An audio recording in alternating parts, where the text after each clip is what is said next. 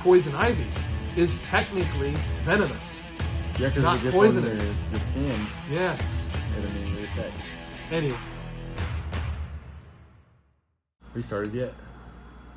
oh wow, we have. Oh yeah. I hate it when Braden does that to me. I love when Braden does that to us. Well, it's a good thing that this podcast is full of diverse views. That's why I was thinking the same thing. Welcome to episode four of the Shoot, Shovel, and Shut Up podcast. I'm Donevan. And I'm OT. Uh, we got a pretty good episode here, I think. I think so too. We did a little bit of pregame this time. All the other ones were completely like, oh, we're recording. Let's start talking. Yeah, this time we have notes and a Uh, laptop. Ta-da. Ta-da. So, um, Oh, actually, real quick Oh, before okay. we go into this, okay. um, let us know after listening to, to this podcast if you like a more um, put together kind of where we're going off of like our notes and we have like you know preparation as far as what we're going to say or if you like it better where we're just kind of talking about you know what we found interesting from this week or um, just some things that we learned experiences we had um, let us know what format you like better. For Um, sure. yeah or Well, I think that's a great question to ask because, I mean, we've shown in the past three episodes that we can go into an episode pretty unprepared and just talk about things off the cuff. Um, and that's enjoyable for us, and we can, we're, we're more than happy to keep making that kind of content. But uh, if you uh, if you like what you hear tonight, which should honestly sound pretty similar, but if you like it, if it's, if it's better for our listeners, then we will we will put in the extra work. So yeah, good point. Um, First off, Donnie, you said that you had an interesting fact for tonight. yeah so Welcome to Oren and Donnie's Shoot Shovel and Shut Up Interesting Fact segment. Um, the so my interesting fact was about Queen Elizabeth II being a licensed mechanic. Down with the monarchy. Go on. Yeah, but I think after our pre-show talk, where we were talking about water lines, Oh. I think that's a way more interesting fact than the Queen Elizabeth thing. Are you, Which, I mean, are, you gonna, are you gonna poach my fact? I think I am. All right, go for it. Um, yeah. So we'll, we'll save the Queen Elizabeth fact as a titillating uh, preview to another episode. Alright. titillating. It just means it makes you interested in the thing. Okay. Um, Dirty. Yeah, so uh, for for the people watching on YouTube, I opened this ale eight and it immediately froze. It turned into slush. It was liquid before you opened It it. was liquid before I opened it, and then I opened it, and now it is a slush of ale eight of the late one. And so we were talking about water lines, where when water lines burst, it's not because they freeze, because the ice expands and breaks the pipe. It's because Which you think is what it is. Yeah, that's what Because you've seen think. ice expand. When it, when water freezes, it does expand. it does. And That so you think true. that's what's breaking the pipe. But when water's contained at a certain pressure, it's not going to go below a certain temperature at that pressure. So if you have like the the ambient temperature outside is at let's say 21 degrees, mm-hmm. the pipe inside the or the water inside the pipe is going to stay at 32 because that is the lowest temperature it can be at a liquid, right? Right. But at some point it's going to get below and the pressure is just going to keep building and building and building until eventually it can't hold that temperature anymore. The pressure, And the then- pipe, the pipe can't hold the water. yeah, yeah, it Okay. can't hold the pressure, and then it all instantaneously freezes, which thus breaks your water line. So it, so it doesn't slowly and gradually freeze, building pressure, No. thus busting the pipe. No, and that's why it's good if you let your faucets drip whenever it's below freezing outside. Mhm. It releases that pressure. So if anything, your water line, your water lines are going to freeze, but they're not going to burst Oh, because you're releasing the pressure and kind of allowing it to expand, and it'll probably could probably freeze unless you have like a pretty heavy flow, I guess. hmm Um, but yeah, I didn't know until I guess tonight that water lines don't just freeze and then burst. Or I guess they do, but it's not like a gradual freezing and Right. expansion. It's It's, a, a- sudden boom, it's frozen, and now it's going to explode. Because for those of you who don't know, this is fascinating. Uh, this goes back to my uh, junior year of high school when I took environmental science, and um, I learned that. Yeah, I was a nerd in high school. I actually enjoyed my school then, but I learned that um, particles and atoms, right, the very the things that make up everything else, when they're hot, they move around more. Mm-hmm. right? They're more active. And then when they are like a liquid, so, like, so let's say everything, this is crazy, this blew my mind. This is not my fact, but it kind of goes into this point, which is uh, so they're active as a gas, right? Everything, everything, even wood, people, concrete, uh, water, that's the common example, has a gas form, a solid form, And a and a liquid liquid form. form, right? Or, well, I guess you should say a gas form, a liquid form, and then a solid form. Um, and all of those are, are, are um, controlled by temperature, right? Uh, but those little particles inside, as a gas, they're moving around, so they're super loose and goose, loosey goosey, right? And so then uh, they're really easy to mold, right? And so they, they don't put as much pressure on things. And then when something goes to a liquid, It all huddles together. it, it gets closer, right? But it's not so close together that it's it's impossible to move. It's just close enough together that it's more close together than a gas. So, right, Mhm. you know, if you throw your hand through a cloud, it's a lot easier to throw your hand through than throw your hand through like water. Where there's a lot more resistance with water. right. But then you, you reduce even more temperature and something turns into a solid, and then those particles and those atoms slow down almost to not moving at all.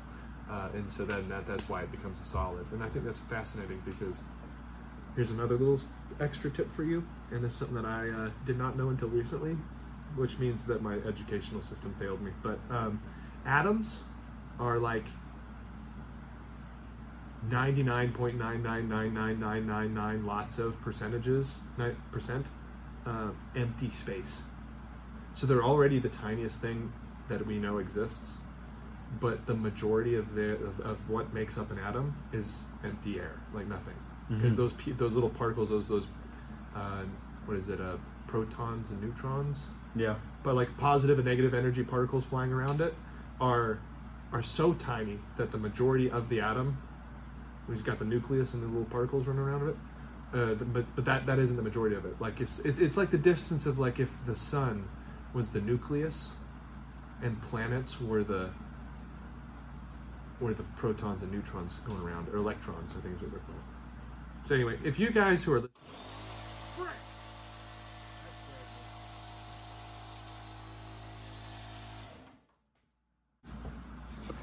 terrifying. Anyway, if any of you guys are big science nerds, I'm sure that to you, what you just heard was a very childish um, understanding and explanation of neutrons and electrons and atoms. But I need to change my britches. that, that scared you that bad? Yeah. It just made me mad because it interrupted us. But it was scary. completely derailed the thought. Um, well, another fun fact is that shrimp. I forget Wait. what it's called, but their You don't get organs. I want it. okay, fine. Their organs are free floating in blood. What? Yeah. I'll talk more about it next week. Okay. If you want to hear about shrimp's organs free floating in blood, come on next week and listen. Or if uh, you're listening to this way in the future, just start playing the next episode when this one ends. Yeah.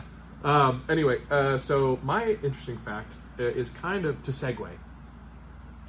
What do you know? What also lives in the ocean besides shrimp? Whales, Whales do live in the ocean. We talked about whales two episodes ago. dolphins. Dolphins, which you could be nerdy and say they're kind of part of the whale family, but they're not. They're well, they're, they are, but they're, they're not whales. They're dolphins. They're, uh, they have a specific. hey, Braden, while I'm telling this uh, this this thing, could you tell me what family of creatures dolphins are in? I think they are all cetaceans. I think it's. Well, uh, what I was going to say is probably going to sound dumb. I was just say I think they're mammals. well, they definitely But are they're mammals. de- yeah, they're definitely mammals. Oh, here's a here's another interesting little tidbit. Did you know that because whales are mammals, they have hair. Mm-hmm. They're not just skin. Just tell me I can't read from there, Braden. Cetacean family. Cetacean. Cetacean. Okay, so they are all cetaceans. So Cetacean. it. I wonder though, like what uh, what family dolphins are in. Uh, Our listeners don't care, but my my uh, my my fact is about dolphins. So did you know that pufferfish, when they are scared, puff up, right? Yes. Well, they also, if you get poked by them, certain species of pufferfish emit a toxic venom.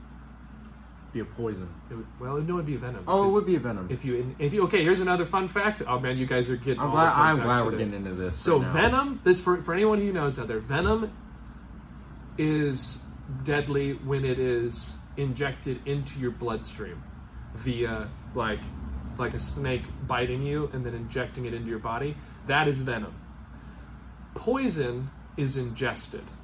So if you eat it, it's painful. It's, it's deadly. So get this.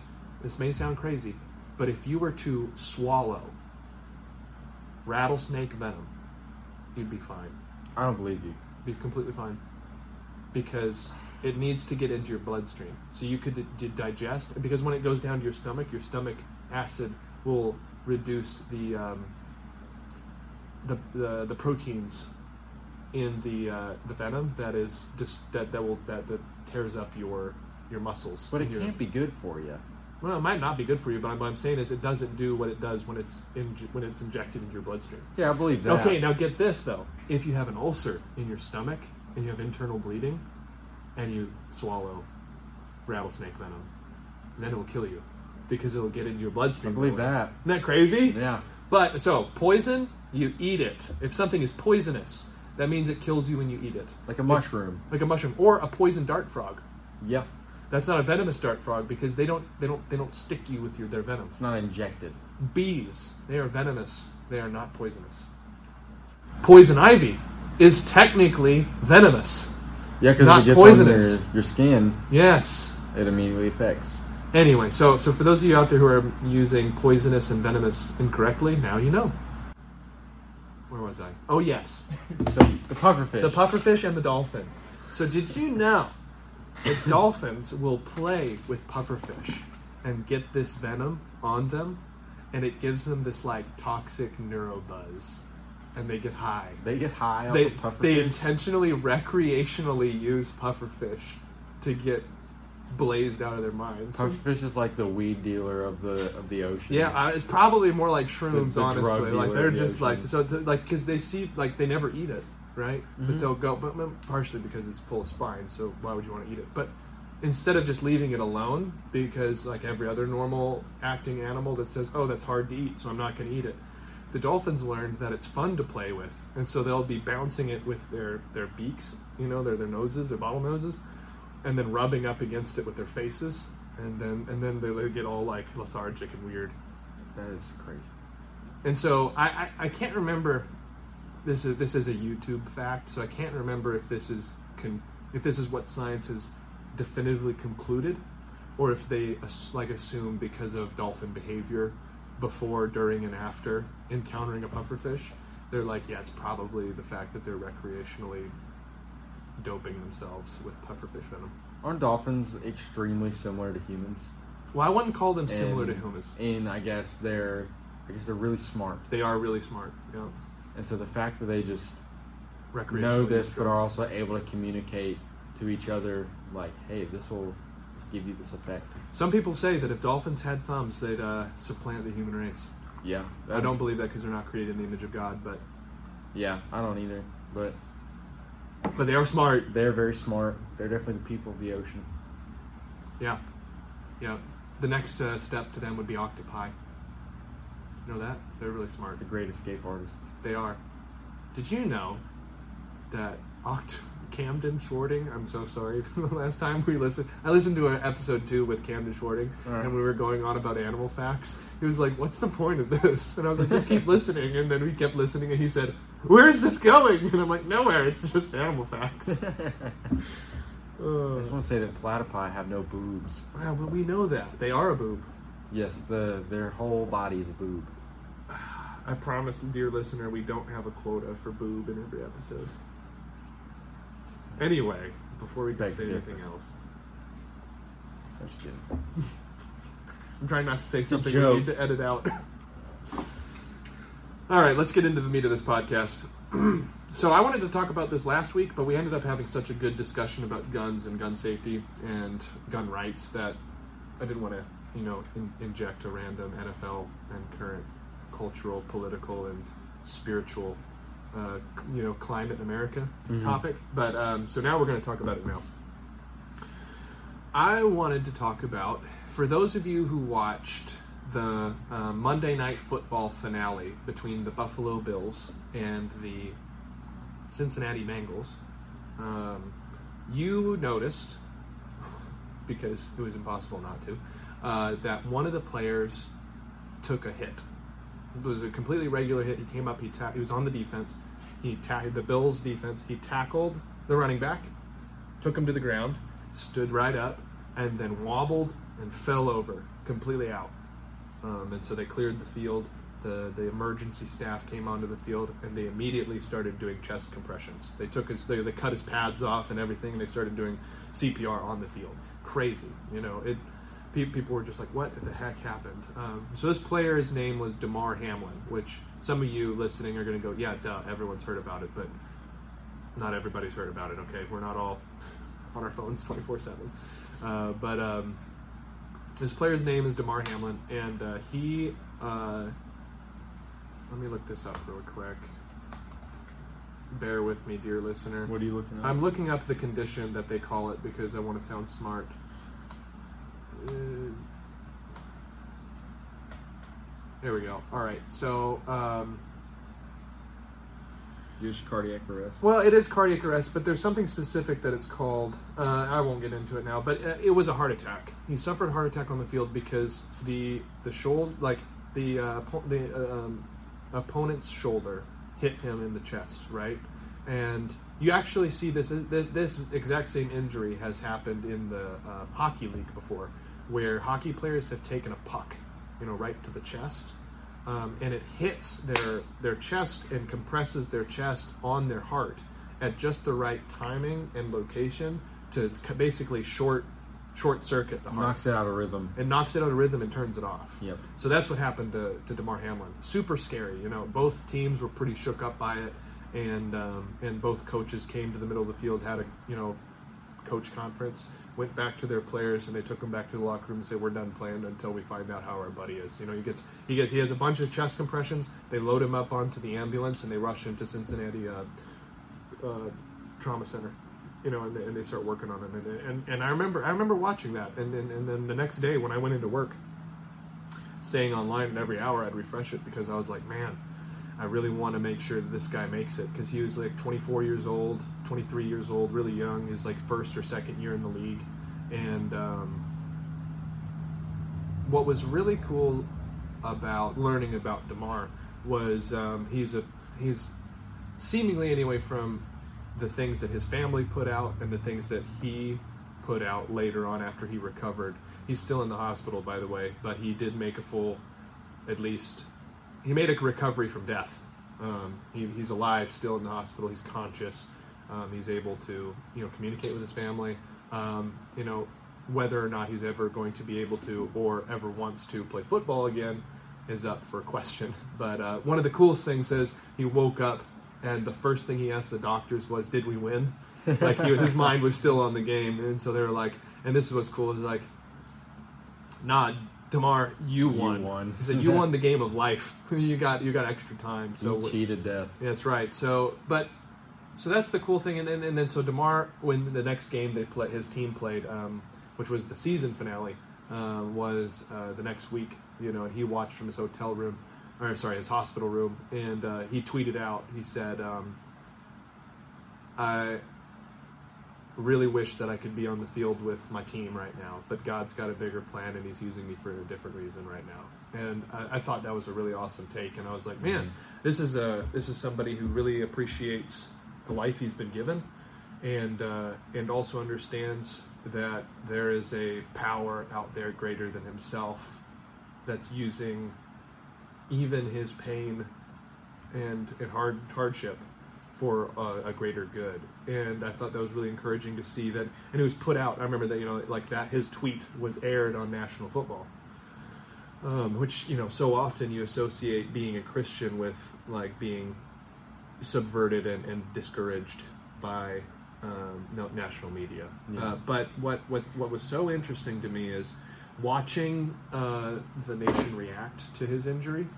You know, and, and, and how serious it was because, you know, we see NFL players go through injury all the time. And we're like, man, Hope he recovers well and everything. But this is one of the first times, at least in my memory, where a player went down and his life was in question, like immediately.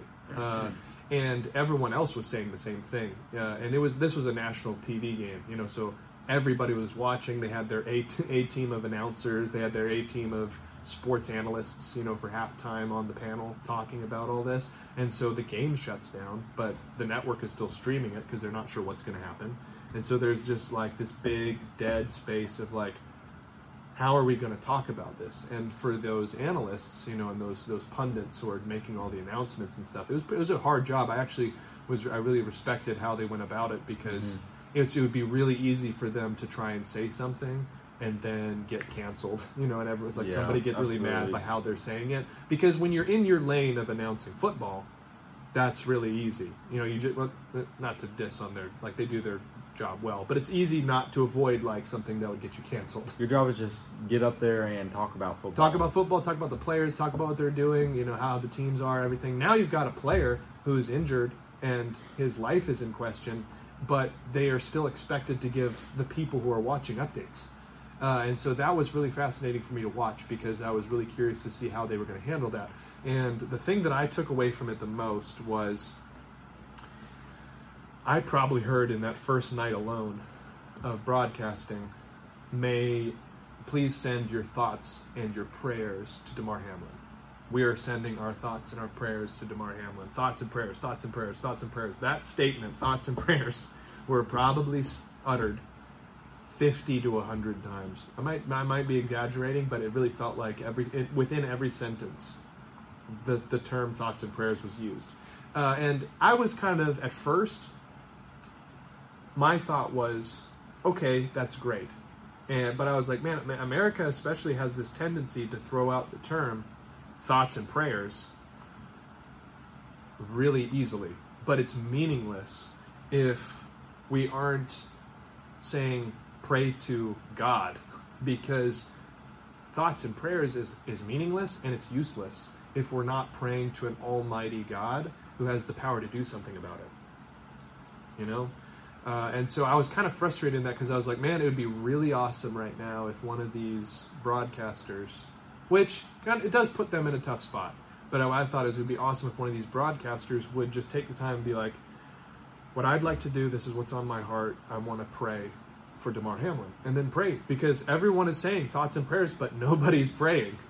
It's seemingly like that's it's really easy to see. I'm sure lots of pray- I, I prayed for Damar Hamlin whenever that happened. I was just like, hey, I'm gonna, if I'm gonna be judging these people for calling for thoughts and prayers and not praying myself, I, I better do it. You know, Yeah. so I did earnestly, you know, bow my head and pray. Um, but the next day, um, you know, the, every every NFL sports show in the hist- in the in the in the whole country, um, the only topic was Damar and his injury and his recovery and what was going on there. You know, nobody wanted to talk about football because I'm sure there were most people who wanted to, you know, genuinely show their support for Hamlin and his family, but I'm sure you know the remaining people they didn't want to risk sounding like they didn't care, um, and um, and so because of that, for the for next two days after that injury, all the sports shows just talked about Damar Hamlin, um, and uh, but this was a really cool opportunity, and uh, Damar. Uh, Dan, so on, I can't remember what sports show it was, uh, but I'm sure you could look it up on YouTube, dear listener, if you wanted to. Uh, but this broadcaster who was a quarterback in the NFL for a long time, and now he's really successful. He's probably one of my favorite like mainstream personalities. His name's Dan Orlovsky. Um, he got up and he sat down. He did exactly what I was like hoping for somebody to do uh, during the um, during the whole injury deal. Uh, and he, he sat down. He said, "Guys, I don't I don't know how this is going to be received, but I feel it in my soul and in my heart that this is the right thing to do." And he said, "So if you would join me, I want to pray for Damar Hamlin." And then he got you know, he closed his eyes, he bowed his head, he folded his hands, and then he prayed to the Christian God in the name of God for healing and for comfort to this family and for um, the Lord's glory to be seen through this tragedy, um, and on national television. And I was, I, I said, this is what, what, what, the whole point of me talking about this is one, I want to highlight Dan Orlovsky's faithfulness in his Christian faith to shine through and say, you know what, this is an oppor- awesome opportunity for me to display my faith, Mm-hmm. um, regardless of what the, the knockback would be. And who knows, you know, maybe he did clear it with his producers before coming out and then say, and then make it seem like it was off the cuff. But I don't want to be Either that- way, I don't want to be that critical. He still would have. I mean, he's still like Viewers really could have put himself out yeah, viewers could have. I don't. I don't know if there's any not kickback on it because to kick back on that, you leave yourself open to criticism of not caring about Damar. Yeah. Um, which leads me to my last point about this whole situation. Um, there's another sports broadcaster which I don't like at all because it's a, a clickbait um, channel. It's like they they all they're they're actors uh, who like they're it's like they're given a topic that they're like you need to have opposing views on this. As two guys, it's called the. Um, Oh heck, I don't even remember what the show's name is called, but it's Skip and Bayless, Skip Bayless and Shannon Sharpe, and they sit on opposite sides of the table, kind of like you and I are. Mhm. And then no matter what topic is, they they they just always have the opposite views, and then they argue really hard about it, and they just slander loads of people. That like that's stressful. it's it, it- like it's stressful for me to watch. I'm just like, can can none of you just agree that both these players are awesome? Mm-hmm. Like, why do you have to hate each other over it or whatever? But he had a tweet that said, "Man, I'm praying for Damar Hamlin," um, and he said, uh, "This is really hard. I wonder how the NFL is going to handle this." And everyone, like, uh, just cr- not everyone, uh, theoretically or, or online. There- There's an online crucifixion that happened of Skip Bayless because it sounded like he was alluding to the fact that now the biggest point in this is still football. Mm. You know Yeah. what I mean? And and he wasn't. Like if you were to read the tweet, I wouldn't actually read it before he deleted it. And it was like it literally was he it wasn't I wish we could still play football. It was dang, this is a really important football game now and it doesn't matter. It was poorly worded, sure, but that was the heart behind it. Well, and him just saying, "I wonder how the NFL is going to handle this." I think that's a genuine thing to just wonder because I mean that would speak a lot about the character of the people running Yeah. the NFL, and I mean if they handled it poorly, that would change how much I watch them or what Yep. I think of the NFL if they had handled it poorly. Mhm. And it seems like to me, um, as a little of as little as I've looked into it, that they did handle it well. Right. As far as you know, they didn't complete that game. They were like, "Wow, this is something really serious." A lot of people really shook up about it. Yeah. We should just cancel this game. Damar is more important than a football game. Mhm. Um, and I'm glad that's the stance that they took on it. And I think for him to say, "Wow, I wonder how the NFL is going to handle this," Yeah. that's that's a take that I don't think anybody else had considered yet either. No, and, and or at least they weren't bold enough to sound like they cared about football more than Damar. Yeah. And and what I, what I hated about it the most is because people were accusing Skip of saying, I don't like him. I don't like the TV personality that he is. Right. So, and I'm not saying that that's genuinely who Skip is. I think he's just genuinely a good actor. Yeah. And they, they hire him to have hot and bombastic takes. But, um, so, but I, I genuinely disliked the, the heat that he got because I felt it was unearned. Uh, and like what he was saying was a genuine question. Like you can ask, like you can recognize that the game is important to the rest of the sport going on. Like there were serious playoff implications for that that team, and those both those teams, and whoever won that game was going to figure a lot out in the AFC Yeah. uh, for who was going to the playoffs. And so you can say, man, with all these implications on the line, it'll be interesting to see how the NFL reacts to it while we're putting Damar first. Right. Like that's not a terrible thing to ask, like you said. And but but people were so quick to I'm just sure a lot of people were wondering that. yeah, I was. I was like, this is going to be interesting. Yeah. Uh, Yeah, and yeah. you can say that, you know. And uh, but and I think it just got, it, it put me in this mindset of we're so quick in the United States to say, okay, as a country, we are supporting this, uh, and if and if we see anybody not supporting it, even if they are supporting it, but they're saying it in a slightly different way, we got to crush them and cancel them and silence them, and make sure they never speak. People were calling for Skip's job Yeah. And I was like, his job is to say sensational stuff. I wouldn't be And surprised. to talk about football. yeah, I wouldn't be surprised if, like, I would not have. I mean, his studio would never have allowed this because they don't want to lose all of their viewers. But if they knew it wouldn't have lost them viewers, I would not have been surprised if Skip Bayless and Shannon Sharpe got on the next morning, and then one of them disagreed that the like that the Damar Hamlin situation was serious. Yeah. Like Yeah. that's what they do, you know. But people were freaking out, and I was like, maybe we just need to take a stop. This kind of you know, harkens back to our second episode where we were talking about like people who disagree with you and how you react to them. Is like, man, just take a breath, and you know maybe maybe someone does genuinely hold a radically different view than from you, but that doesn't mean that suddenly the right answer is to ruin their lives for it. Yeah. So anyway, Yeah, and I was uh this past week I was listening to the Joe Rogan Experience episode Mhm. with uh, the CEO of Babylon Bee. oh cool, Um, and kind of in that episode, he's talking about how like satire just isn't a thing anymore. Right. And you know everything is just taken way too seriously. How we can't joke about things, and that even shows like, like not only are we not taking things seriously, that or we're taking things too seriously that are to be funny, hmm but also going to like where that um, what was the guy's name again that you were just talking about? Skip Bayless. Yes. Um, with Skip, he was saying something that was serious, hmm but we're just l- looking for anything to criticize. Yes, and I think that's what it was. Like people saw that and they go immediately like, "Oh, this is somebody that's not conforming completely to our view of how the Damar Hamlin situation should be talked about, and so we're going to crucify him for it." It's almost like they were. It's I don't want to just say they. Um, Yeah. It's almost like people were waiting for somebody, just anticipating someone to slip up any little bit, hmm so that they could criticize them, and then the attention is on them. Right. um, all of a sudden Mm, they are the victim and they are making themselves in a better, more elevated position than somebody who hasn't even done anything wrong. Right. Yeah, I mean, and I would agree that he deserves some of the like like kickback if he was saying that he cared more about the game and he was frustrated that Damar had to just go and get injured.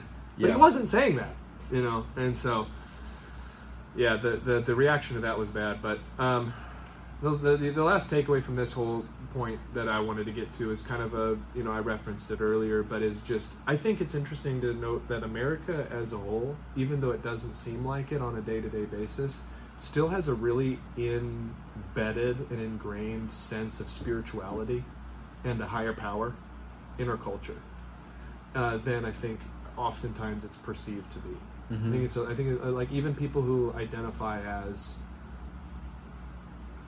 agnostic or which an agnostic person believes that there was a creator but there's no way to possibly know who that was or how it happened or even there's no point to praying to them because they've stepped away from the situation Mm-hmm. like they created earth And then they're it in and then now backing away. yeah backing away so there's no point to praying to that person that god because they're not going to intercede on your behalf Right. um, and uh, but I, you know, like, well, for instance, I was watching.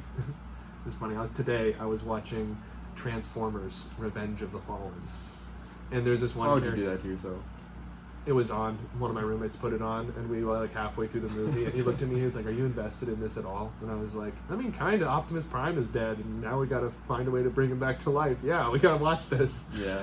anyway, but there's this character who, when I when, I, when the movie ended, I was like, that is a useless character. He, co- co- contributed nothing Mhm. to the. But every time they were in a life threatening situation, he was constantly shouting, "Oh God, I don't want to die! Oh God, please help me! Oh God, please!" Like over and over and over again.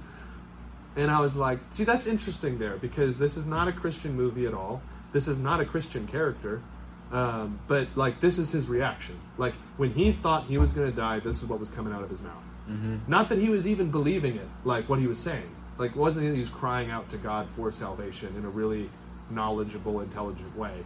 This was, but it was this was the knee jerk reaction. This is how it came out of his mouth, right? That's how they were portraying him in the Yeah. movie. Yeah. Yeah. Um, and so with with this whole, when Damar Hamlin was out on the field and they were giving him chest compressions, and the reality of death was shown to the American public, it was it, it stopped us from being distracted by our day to day comforts, and showed us that death exists and it's a reality for all of us.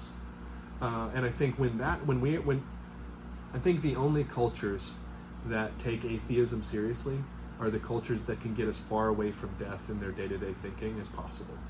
Because when you're confronted with death on a day-to-day basis, um, and or not even a day-to-day basis, but you know, like a regular basis, you know, like people are dying around you from sickness or starvation. You know, like some of the most rigorously religious cultures are are poorer cultures that have harder living conditions, and I think those people, and also cultures like that churches in those cultures are a lot more robust because they care a lot more about their faith because they understand how real and imminent death is. Yeah. And so, for the American public who is so separated from death, because we, well, not, not, not that we're any more separated than anybody else, but it, can- it can feel that way. We can distract ourselves from its reality.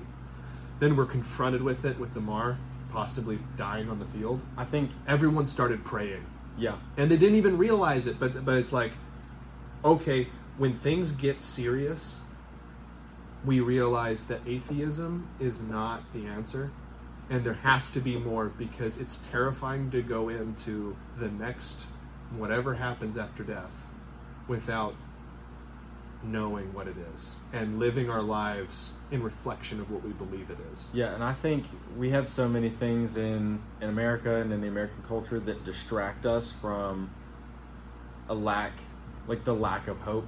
At least Yeah. if if you are like if you're an, an atheist or agnostic and you just like you don't know where you're going after you die, you think you're just going to go to nothing, and so Mhm. they have the mentality of just living life one day at a time, living it every day to the fullest, and Yeah. there's nothing wrong with that.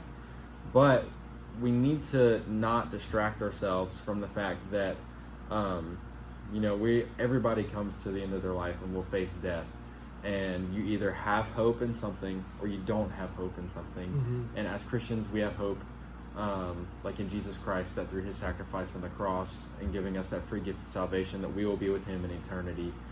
Um, and I think with the Damar Hamlin situation, when that all happened, that was where everybody's attention was on. There was nothing else to distract from the fact that this man almost died, yep and so everybody is seeking hope.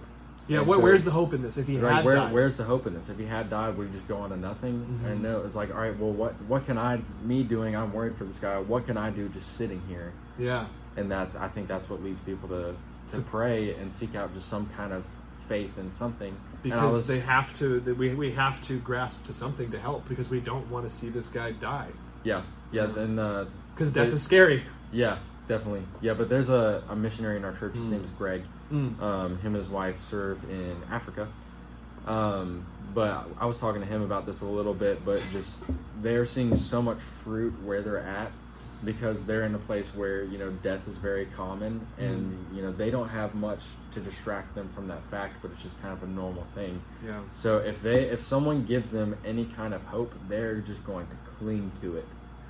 Um, they don't have anything to distract them from hopelessness, um, and so they're just you know they're sh- they're sharing the truth of the gospel with people, and there's nothing deterring them from it. But like the Lord is truly just drawing people to. In, in that culture to, to know him and to put their faith and trust in him and it, they're seeing that it is leading to genuine happiness. Whereas here in America, like there are so many things that we try to distract ourselves with, but and it is- try to find genuine happiness Never enough. yeah it's just enough to make us want the next thing because it was really fun Yeah. for me a big thing for that is movies hmm like i watch a really good movie or read a good book and it's a good story it releases all them dopamine you know hits and it's just like this was really fun. And then i'll like watch the tar out of that movie. I'll watch it a lot of times. And eventually, it's not as fun. As and eventually it's not fun and then you want Yeah. the next one to come out. Yeah and so it's like and, and, and that's true i think for anything you know that if you're fighting you know some some would say you know for a more important idol you know fighting for that job uh, prom- promotion or fighting for that job you really want you know or whatever you know it's like it's going to be awesome when you get it Yep. but eventually what's next Or it's like if I if I only had this amount of money, then I would be happy. You get to that amount of money, and you're like, hmm uh, now that I have this amount of money, I think this amount of money would make me more happy, and that's Yeah. just that's not the truth. Or uh, once I travel to this location, or once I visit this site, or for me, like once I go and I fish and I catch this kind of fish. Mhm. You know, like I went and it did the sportsman's like utopia trip and fished for an entire summer in Alaska one year. That was awesome. You know, I catched, I, I catched, I, I caught loads of salmon, loads of different types of salmon, different rivers. I saw grizzly bears, I saw moose, I hiked big mountains, and that's something that's really fulfilling for me. But now I just want to do it again. You know, like I'm not satisfied now that I've done that. That's how I am with my AR. Where it's like, all right, Oh, if, yeah. I, if I just get an AR, Oh. I'll, I'll be happy with that. And then I get it, it's like, man, this thing would be really cool with a red dot on it. Wait, hold on. Hey, And then- Shane, Shane Foster, listen up because it's not just you. And then I get my red dot, and it's like, oh, this red dot is so cool. But you know, be even cooler, a magnifier. That's right. And then it's just. okay, what's like, next? Adam, Now- Adam Gardner told me whenever I got my AR that I was starting down a very, very dangerous, financially crippling path, and he was so correct. Yeah, I know. I, I've got my setup, which uh, when so when I when I decided that I really wanted to build a good fighting rifle, hmm I said, okay, I want a I want a rail that's free floated, not touching the barrel. I want this kind of the grip. I want this kind of stock. I want this kind of optic. I want this light, and I want this pressure pad to activate the light. Once I have that, I'm set up. That's what I want. And now I have that rifle. I have. I And have then you're like, let me spray paint it camo. That's right. So I spray painted a camo, and now I'm like, okay, I really want a suppressor. Now I'm gonna put a suppressor on it, I hadn't even thought about that. and then after I get the suppressor, then I'm gonna want night vision. And then when I get night vision, I'm gonna want to put an on-gun infrared laser to shoot with uh, passively with the night vision. And then once I get the night vision, I'm probably gonna realize that the optic I have on it is trash. So I'm gonna sell that optic and get an EOTech again, so I can shoot passively with with uh, my night vision and the laser. And then I'm going to get body armor, and then I'm going to get radios, Yeah. and it's just never ending. You know, like you can constantly get that next thing. When you know, I can remember in high school when I drew up my dream rifle. Now I have that dream rifle, and now I'm dreaming. I'm, I'm, now I'm drawing up my next dream setup. Now you probably know, so- know a lot more than you did. I did. Part of that is because now I do, it's true. I know a lot more, but it's also like that's just to, again to illustrate. If you put your hope in a gun setup or a job or an experience, ultimately that's just distracting from the reality that we are all finite human beings that will eventually meet our death. And unless you decide that Jesus is your Lord, you will die hopeless. hmm And with with recognizing that Jesus is Lord and putting your faith and trust in Him, as you as you read and study the Scriptures, you are going to experience that that just wanting more-ness Mhm. of of Christianity, but it's going to be an increasing happiness. Yeah. Rather where it's building off each other. And I mean, obviously you're going to go through trials, but I mean, you're going to go through trials in life anyway. But are you going to Yeah. go through them with or without hope? Yeah, I was about to say, yeah, is it going to be a hopeful suffering Yep. or is it going to be a what's the point to my pain? Mhm. Yeah, that's good. Well, we just droned on quite a little bit about my point. I'd So say that what- the- well, I'd say that we went on some pretty good I- rabbit holes, and now all I want to do is do a rifle breakdown. So Oh, we got, we got to do that at some point in the future. Hey, yeah, if you guys if you guys uh, want us to do a rifle breakdown, let us know. I'm well, we're gonna do it anyway. Yeah, we're definitely gonna do it. We gotta do a pistol breakdown too. We got them displayed in the rear. You'll have to see our setup uh, and look at our YouTube channel. Shoot, shovel, and shut up on YouTube. It's the same icon as the Spotify app. Yes, sir. So uh, like, subscribe, comment. All right, Donevan, what do you got to talk about? Isn't it uh, fly fishing related? yeah, I've been uh, been fly fishing. Awesome. Um, just want to talk about that a little bit. What I like about it, uh, why I prefer it over other types of fishing. Um, yeah, what time are we? Yeah. Come on. let's- Hour 44 minutes in. I love it. Yeah. Yeah, so we can talk about fly fishing and wrap it up. I'd say. Ah, yeah. We'll see. We'll see. We'll see. We'll see Tom, feeling pretty good, man. Yeah, so I recently, I've been into fly fishing for probably about a year. Uh, I think it's been a year since I got my fly rod, but it wasn't Well, until so real, real, real quick before Yeah, you, yeah, you know, so you've been into fly fishing for a year, but how long have you been fishing? I've been fishing since I was little, little. Okay, so this isn't something that you just picked up and then got into fishing through fly fishing. No, no, no. You've I, been conventional fishing for a while. I've been into fishing, but fly fishing was just something that I didn't really care to get into Mm. until one year for Christmas. I, I guess I mentioned to my dad that I wanted a fly rod, and Mhm. he remembered that, and I'm so glad he did because it has become one of my absolute favorite hobbies awesome. that I do. Like I was out today, um, just a little bit after work. Um, I was just out there with some flies that I tied uh, this past weekend in preparation for this time to get to go out and fish. I had my tobacco pipe out there with me. Um, Nice. we're just puffing on my pipe uh, and just just by this stream, just fishing with flies that I made. And I have to say, uh, for anybody who fly fishes out there, it is way more fun if you tie your own flies. That's another Mm. thing that I want to do on the YouTube channel is do some some fly tying tu- tutorials. Uh huh. Um, yeah, tied a copper john, which we can get into. Tied a mop fly, um, and just the the idea of being able to go to a stream, see or right here we're in trout country, Yeah. see what the trout are biting are biting at, and then have the supplies to be able to go to my truck or something where I have all my equipment and tie a replica of what they're biting at and cast into it. Oh my gosh. Because trout are finicky, man. I mean, all fish are, but trout it feels like maybe because of the fly ga- game, um, are it's it's this is highlighted. But in case you didn't realize, uh, fish can be really picky. Like sometimes they're keyed in on eating bait fish. Sometimes they're keyed on on eating a specific insect. They're not just. It's not just a case of if you throw a lure out, they're going to eat the lure. Uh, you so for when you when you get into fishing, you realize that okay, I've got to figure out what with the temperature of the water, the uh, cloud cover, uh, Humidity. humidity, uh, time of year, Time of day, time of day, even yeah. Uh, like it, it, it where will- the light or the direction that the light is shining into Yeah. the water. Like there is so much that goes into it. and what the fish is eating. So you have to, for fly fishermen, like the, the the the benefit is to be able to say, okay, I'm going to witness what these fish are going after, and then if you're a good tire, you can tie an app, and and then that, that that's what for me. I don't I don't have a lot of. Like, that doesn't have a lot of appeal for me. Like I like catching the fish. Oh, I, I, can, I, I'll- can understand where you're coming from. I'll get you into it. Maybe, maybe. I do have a fly rod, and I enjoyed. For me, the, the what what I have enjoyed about fly fishing, I, I've been getting into it recently myself, um, and for me, it's just been learning how to cast it. So for me, it's not so much about getting a, uh, a fly that they'll eat. Like if somebody hands me a fly and say I tied this and they're going to eat it, I'm like great. But for me, what's way more satisfying is being so good with my rod that I can just lay that thing right up where I know the fish are hiding. Hmm you know, and then and then and then has seen him eat it, and just like, oh, if I, so it's, it's kind of the same thing where you make your your your fly knowing they're going to eat it, and then that's really satisfying. Me knowing that if oh if I had not cast it there, if I wasn't able to put my fly right there, that's what that's what gets me. See, but I think you are missing out on like a whole might be. different world of It might be. of just thinking like the fish, Mm. being like just making something.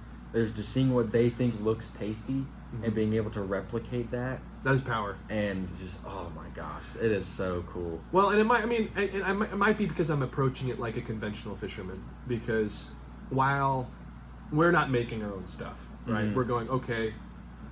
There is still the element of seeing what they're eating and seeing what time of year it is. Like, okay, I'm going to target it because I know this time of year, smallmouth bass, for instance, are going to be crushing crayfish and small bait fish on the bottom in rock piles. And so I go out and buy lures that represent that. But then for me, like with the conventional gear, it's all about the cast and it's all about the presentation, which are also present in fly fishing.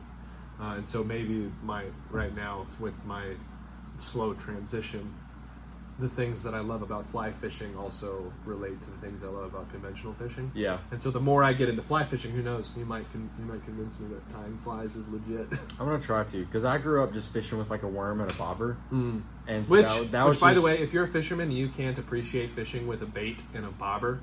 You need to Mhm. quit. Because that is a tremendous amount of fun. Watching that bobber go down. Oh, it's so exciting. Anyway, Yeah, um, but yeah, that's that's what I always fish until I moved here and started fishing streams and just moving water and realizing a bobber is not going to cut it. yeah, Um, and so just learning more about it and getting into fly fishing and just realizing it takes so much more like technique Mhm. and um, I feel like because of all the effort that I'm putting into you know tying something that I think they're going to eat um, and just doing anything I can to try to be smarter than the fish when I'm in the fish the fish's element and Mhm. territory um, there's just so much more satisfaction that comes from catching a fish on something that I tied after spending Mhm. hours dedicated to practicing the the roll cast or whatever it may be. Um, so yeah, I I recommend fly fishing to anybody. There's so much fulfillment that comes with it, and it is even though I didn't catch anything today, where it was just it was the wrong time of day, and I just you know the the flies that I tied today, I just looked them up on YouTube. hmm Um, but I mean, my flies held together, and they they casted really well. Had good weight, um, good. They were aerodynamic. Mm. Like it was, it was a very fulfilling day of not catching anything, because I Yeah. feel like I did I did what I could correctly, and I took a lot of pride in that. And it it, re- it was really an art form rather than just going out and, and fishing to try to catch something. Well, I think that's what's awesome about fishing too. Is like, uh, I feel like fishing is the better version of golf.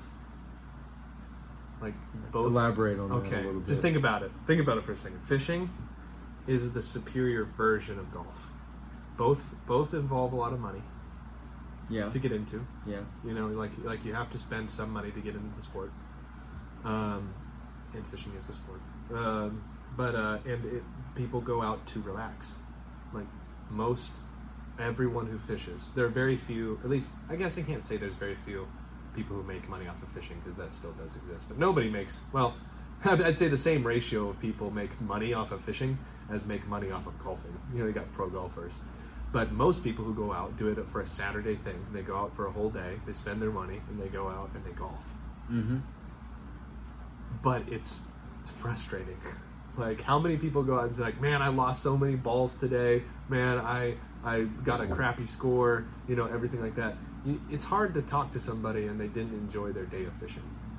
And uh, You're spending a whole day outside yeah, which is, is already going to boost your mood On the water?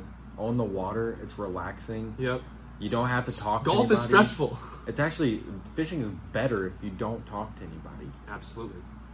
Like if you and I go out fishing, we will say very few words to each other, but we'll really enjoy it.